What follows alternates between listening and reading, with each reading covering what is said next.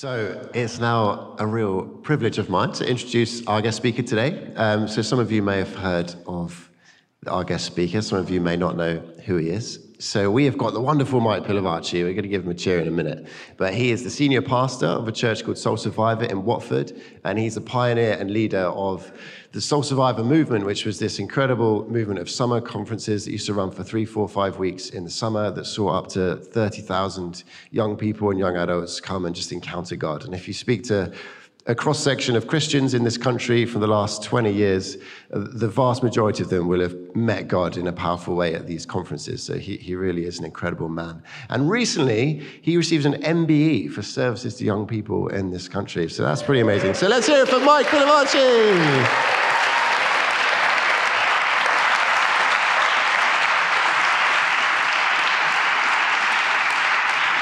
Hi, Mike.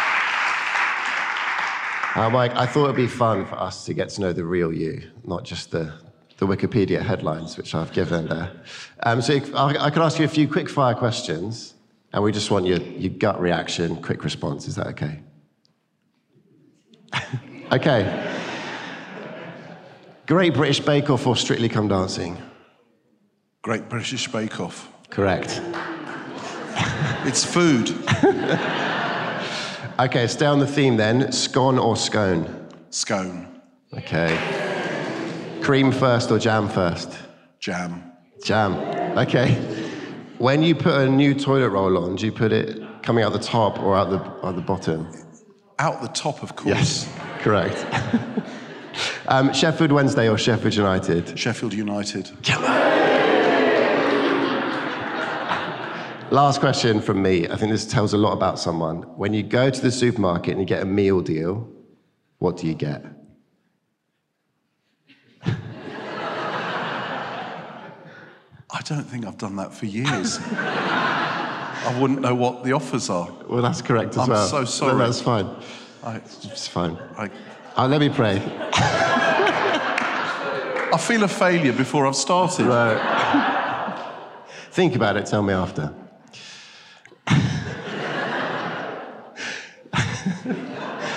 Let's pray for Mike, shall we? Holy Spirit, would you come and fill this man of God? Thank you, Lord, that you have anointed him for all that you've done through him. And we thank you, Lord, that you reign, that you've anointed this man, you've raised him up, and that you've put a message on his heart for us. But Lord, would you open our hearts and minds to hear what you have to say today? Amen.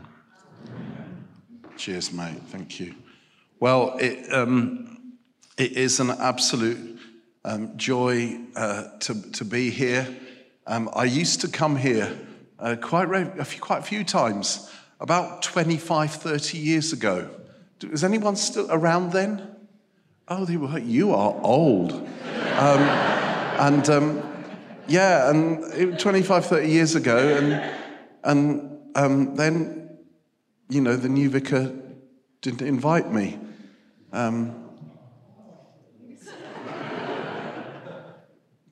But now he has. It is a joy, seriously, to be with you. As a pastor of a church, when I first started leading a church, I used to do what everyone else does, go every now and then to conferences on leadership, on how to grow a church. And I discovered very quickly that it was the same format at each conference.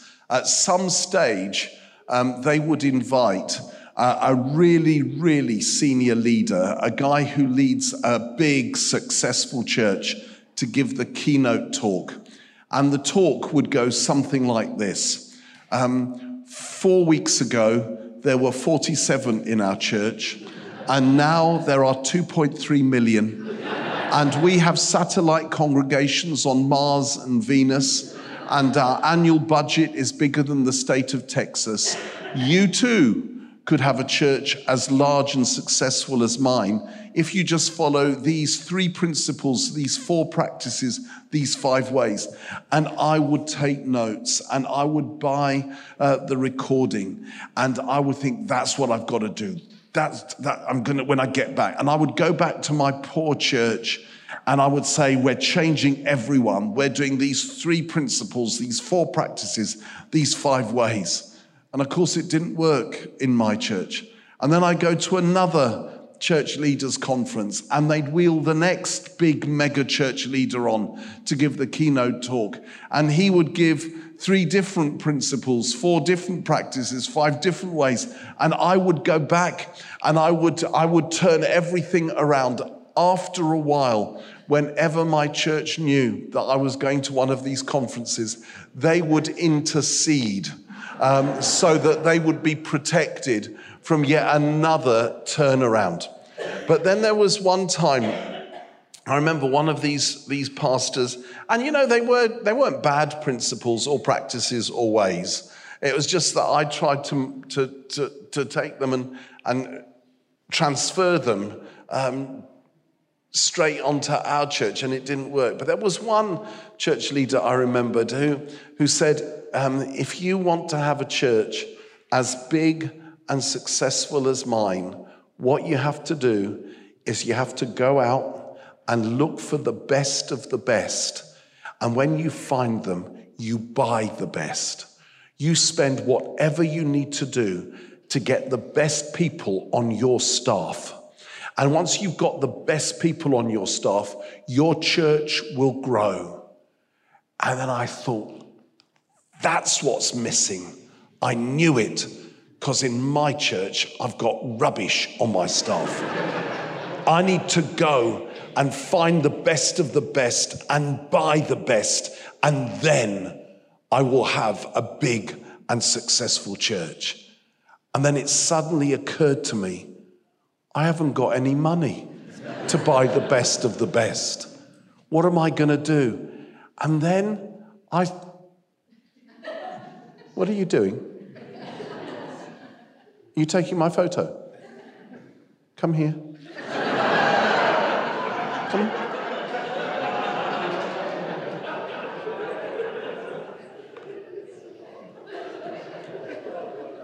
This side. Yeah. No, there.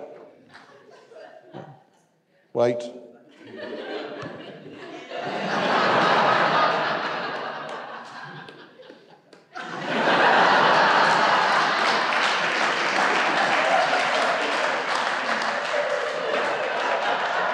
Okay, that'll do. Well, if we're going to do it, we may as well do it right. From right over there. And what was I talking about? I was talking about something. Yeah, no, we passed that. And then, you know, when I realized I didn't have the money to buy the best of the best, I then started feeling really sorry for Jesus. I thought, poor Jesus, he didn't have anyone to give him such good advice to go and get the best of the best. Because in those days, when all the top rabbis, they would go to the top rabbinical universities when they needed new disciples. You know, the Oxfords, the Cambridges, the Birmingham universities of their day. They would go to the top rabbinical universities, and they would look for the best of the best. And when they saw real talent, they would point to them and they would say, you follow me, you follow me, you follow me. All the top rabbis did that except one, Rabbi Jesus.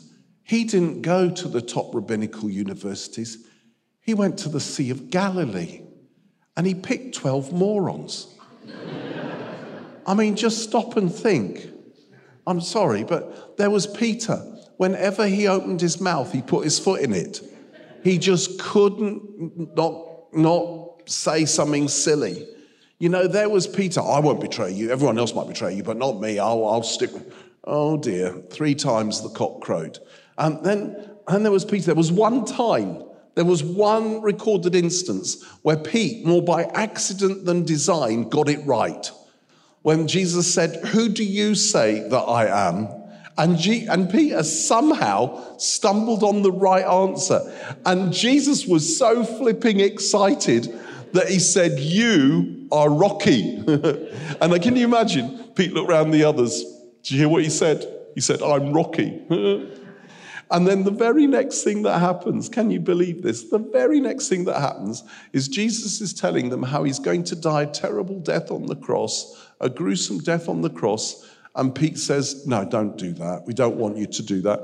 And then Jesus says to him, "Get behind me, Satan." So Pete is Rocky for a few minutes before he's Satan. Then there was Simon, who was a zealot. And do you know what the zealots were? Zealots were freedom fighters for Israel. They wanted to violently overthrow the occupying Roman power and bring freedom for Israel. So in other words, he was a terrorist. One man's freedom fighter is another man's terrorist. But then Jesus also had in the same bunch of disciples Matthew, who was a tax collector.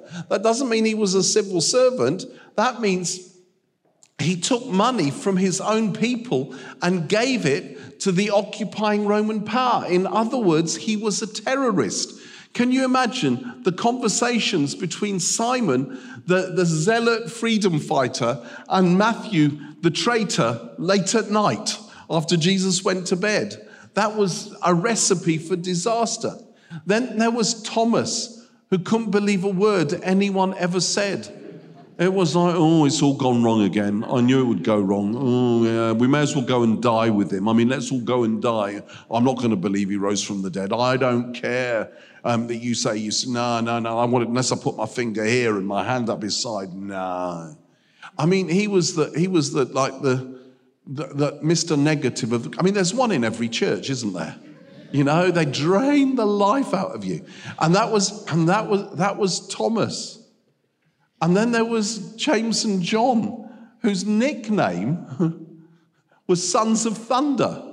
Not because they had digestive problems, but almost certainly because they had bad tempers.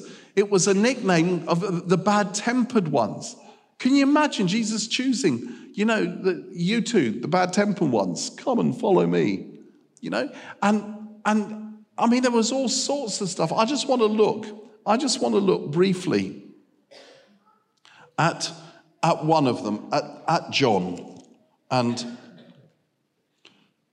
John and his brother James, as well as being bad-tempered ones, they were massively ambitious, selfishly ambitious. In Mark chapter 10, we read this. Jesus has just talked about how he's going to go to the cross and die, and then rose from the dead. And in verse 35, then James and John, the sons of Zebedee, came to him. "Teacher," they said, "we want you to do for us whatever we ask." "What do you want me to do for you?" he asked. Maybe Jesus in his humanity was wondering, "You're going to ask me not to go to the cross because you love me so much." If he thought that, he would be disappointed. They replied, "After you've died that horrible death and risen from the dead, let one of us sit at your right and the other at your left in your glory." "You do not know what you are asking," Jesus said. And do you know, when the other disciples found out that they'd gone secretly to ask him that, they were furious and there was a big row. Selfish ambition always causes division. Always causes division. And it was like the bad-tempered ones were selfishly ambitious. Then they were vengefully violent. Here we go. This is crazy. Jesus is on his way to Jerusalem, and we read this in Luke 9, verse 51 onwards. As the time approached for Jesus to be taken up to heaven, he resolutely set out for Jerusalem, and he sent messengers on ahead who went into a Samaritan village to get things ready for him. But the people there did not welcome him because he was heading for Jerusalem. When the disciples James and John saw this, they asked, "Lord, do you want us to call fire down from heaven to destroy them?" And it just says, but Jesus turned and rebuked them. Don't you sometimes wish the book was a DVD? Don't you? I do. It's like, come on, give us a bit more info here. I wish the book was a DVD. The Samaritan villagers didn't want to give the disciples a cup of tea and a sandwich or whatever it was. And James and John say, Jesus, shall we call down fire from heaven and burn them all up? And it just records that Jesus turned and rebuked them. Now, I have had special revelation that has not been given to other people. And you can add this to your Bibles if you have a pen or a QR code. And,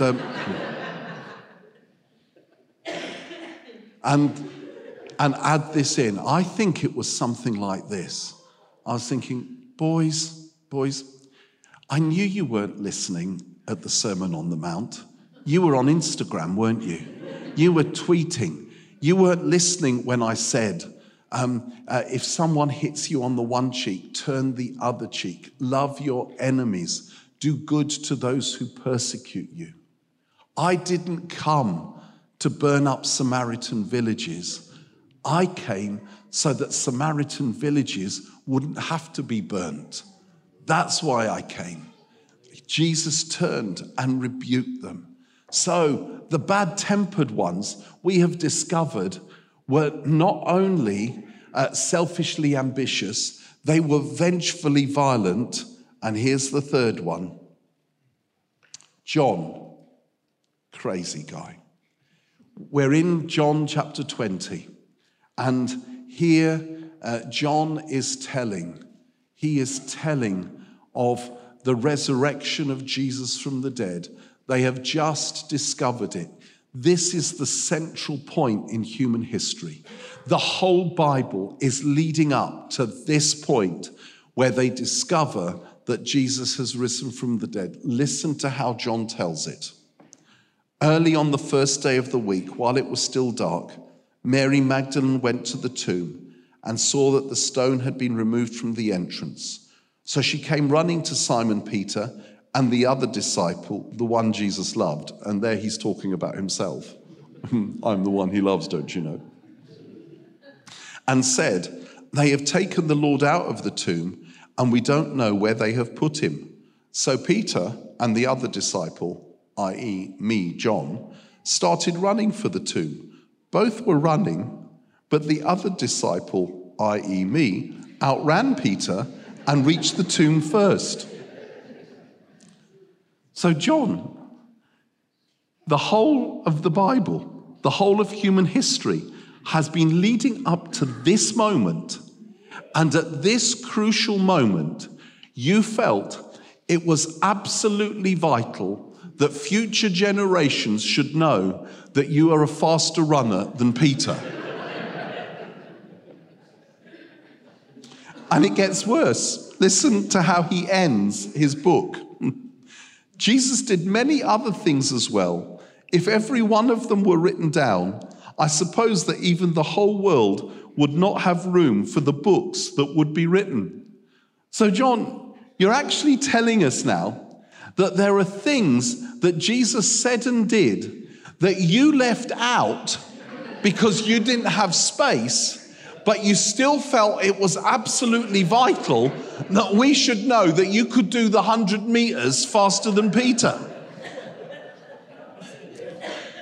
He was not only bad-tempered, he was not only selfishly ambitious, he was not only vengefully violent, he was also excessively competitive. Would you have him in your church, in your small group? I wouldn't. Jesus chose him. He chose him.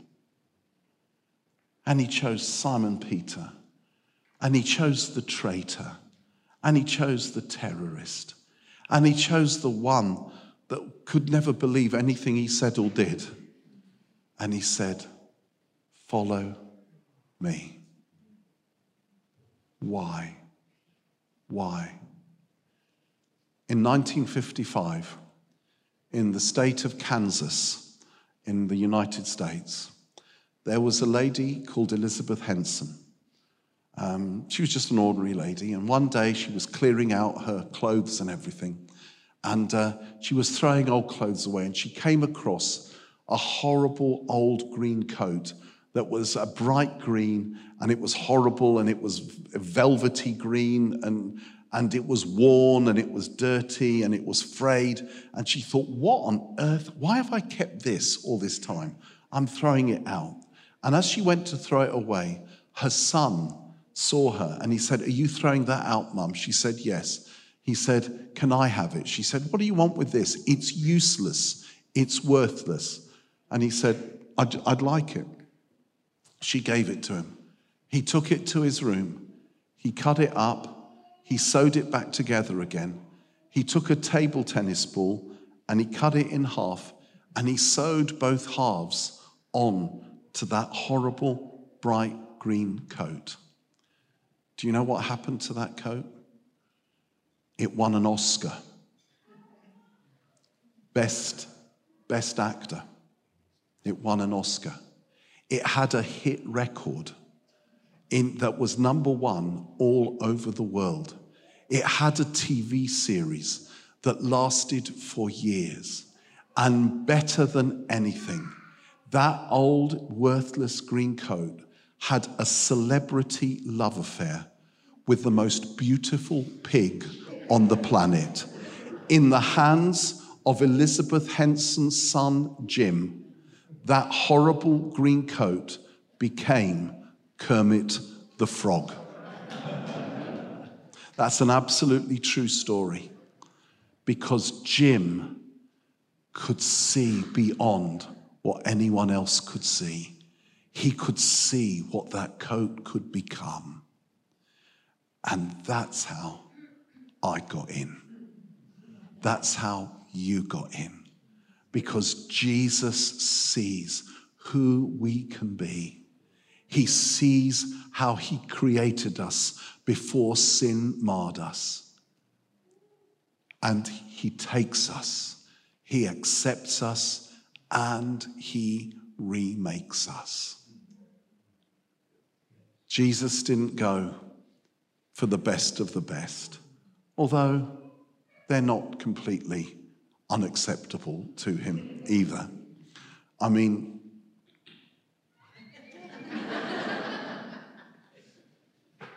I'm in. And as you can see, I am a fashion icon to this generation. But he chooses us because he loves us. And he loves us in our brokenness. And he loves us in our pain. And he loves us when we walk with a limp. And he loves us when we get it wrong. He loves us when we doubt him. I'll just say this really quickly. Do you know about Thomas? One of the things, I never saw it until I was preparing a talk for Easter Sunday, just this last Sunday, and I never saw it until I read. Have you noticed that sometimes you can read the same passage in the Bible hundreds and hundreds of times, and then you read it one more time, and you think, how did I not see this? Well, you know, it says, on the first day of the week, Jesus appeared to Mary Magdalene, bright and early in the morning. She thought he was the gardener. Bless her. Bless her little cotton socks. He appeared to her, and then he appeared in the room that was locked to all the disciples except Thomas, who wasn't in that day. On the first day of the week, first to Mary Magdalene, then to the others. And then Thomas comes and they say, he's alive. We've seen him. We've talked to him. And Thomas says, no, you haven't. No. And they say, we saw the nail marks on his hands. We saw the mark where the spear had been up his side. We talked to him. No, you're wrong. Do you know what you're having? I did psychology at university, and what you're having is a group. It's like a group think thing where you're imagining stuff as a group. It's happened before, you know. No, he's not. Stop it. He's not alive. You just need to you need to grieve. If he's alive, where is he? Where is he? Jesus, are you here? No, he's not here. Do you know what happened? Jesus, having appeared to Mary Magdalene and the other disciples, on the first day he rose from the dead. He then waits a whole week before he appears to Thomas. It's a week later. Why doesn't he appear later that day to Tom? I was thinking, why is that? Can you imagine what it must have been like for the other disciples on the Monday? You seen Jesus again? No? I wonder why. On the Wednesday, oh, anyone seen Jesus? I told you, he's dead. He's dead. We saw him die. He's in the grave. He's in the tomb. Forget it. Friday. Oh, still think you saw. By this stage, I bet some of the disciples were starting to wonder, did we have a group hallucination? I mean, maybe he's right. And then it's a whole week later, and Jesus appears, and he says, isn't this delicious? He says, hello, Tom. I don't know if he says it quite like that, but that's how I imagine it. Seeing as it is a book, I've got to turn it into a DVD. You know, hello, Tom. And he says, come here. Go on, put your finger here. Put your hand here. And do you know what Thomas does? He falls down and he says, my Lord and my God. Why does Jesus wait a week? I think it's in his love so that Thomas can get all his doubts out, so that Thomas can express it all and say it all for a whole week. And then Jesus appears. And do you know what is amazing? This is amazing. I never saw this till a few months ago. Do you know who the first person in the scripture who says to Jesus, my God, is Tom. My Lord and my God. He's the first person. I know the beginning of John's gospel, it says in the beginning was the Word, and the Word was with God, and the Word was God. But that's not a person, you know, that's the first person is Thomas. Thomas, the doubting one, ended up with the honor of being the first person to declare that Jesus is God. Because do you know what he does? He takes us as we are. And in his love, he transforms us. And this is one of the best bits for me. John, who when he met Jesus, he had this nickname written over his forehead, the bad-tempered one with his brother, sons of thunder. After 3 years with Jesus, we just read it, he gave himself a new title, the one he loves, the beloved. That's what happens when you hang out with Jesus. He changes you from the inside out. He takes a useless, worthless green coat and turns it into the equivalent of Kermit the Frog. He takes us just like he did the disciples, and then he does wonderful things through ordinary people because it's his treasure in jars of clay. It's his treasure in cracked pots because his grace is enough, is enough, is enough. And his power is made perfect in our weakness.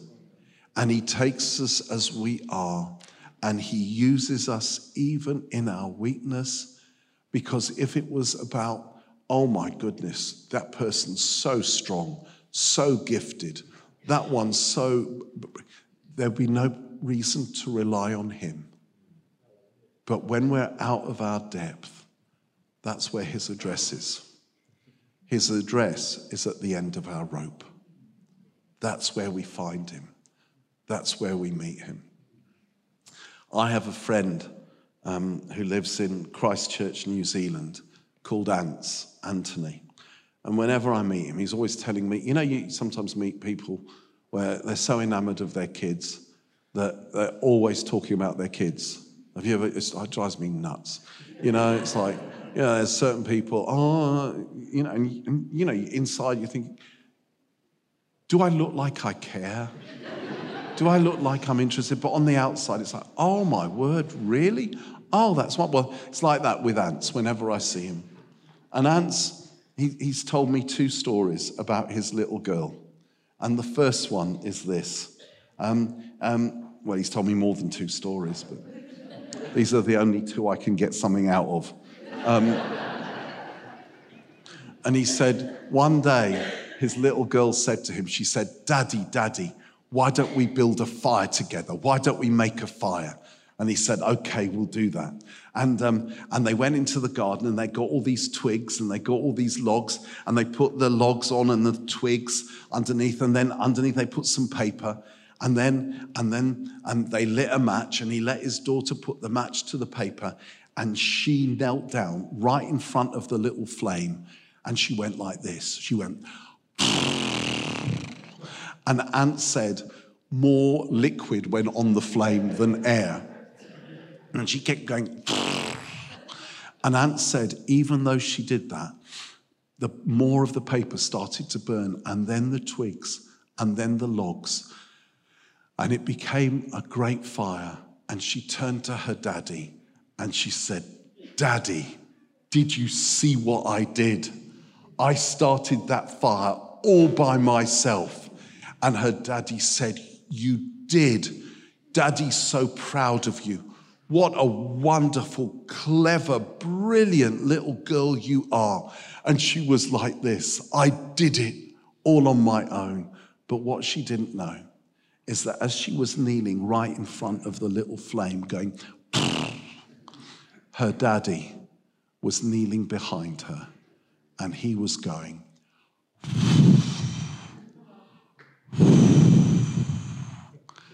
and that, my friends, is exactly how it works. The best we can do is, but we have a Father in heaven who is behind us going,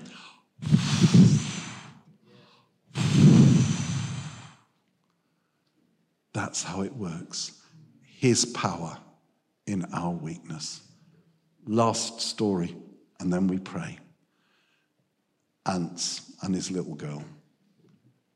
He said to me, when his little girl was about 4 or 5, something like that, her favorite toy was a porcelain doll, a china doll, which is a crazy toy for a little girl to have, you know, because they're hard and they don't do anything. And little girls of that age, they loved soft dolls that they could cuddle and they could press, and there would be, you know, they would cry or laugh or wee or whatever it was.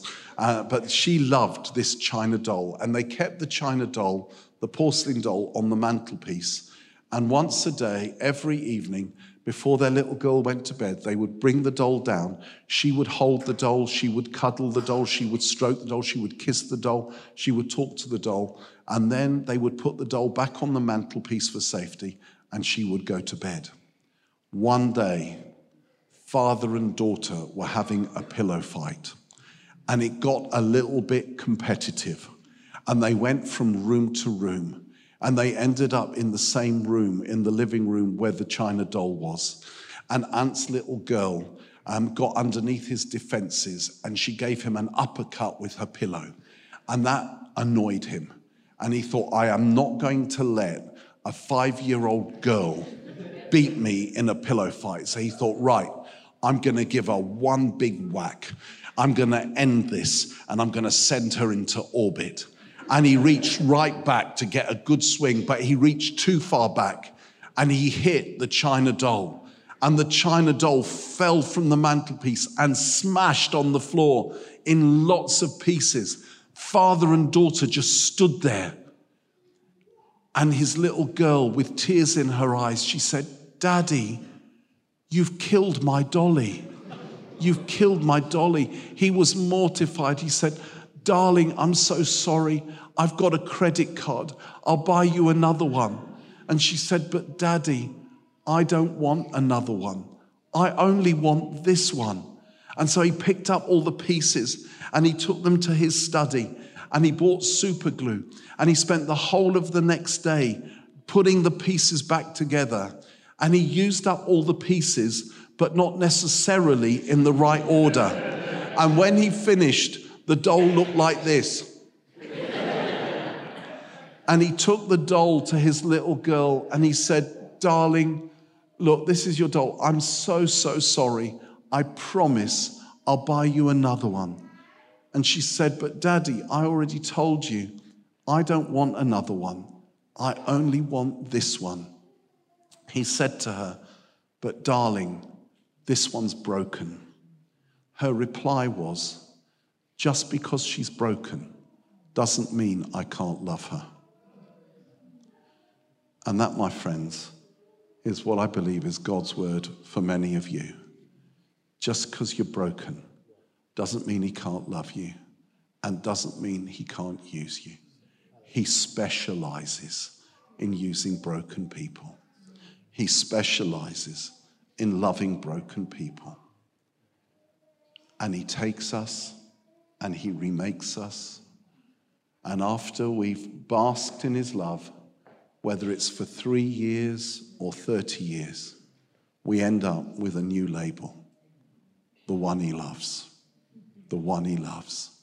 And when we know that deep in the core of our being, it communicates to others. I have no idea when I started, but I finished. I hope it was all right. Oh, actually, you said I had 1.5 hours, so I'm just going to share another. Why don't we just wait on the Lord? And Father, I thank you that you are the God who is love.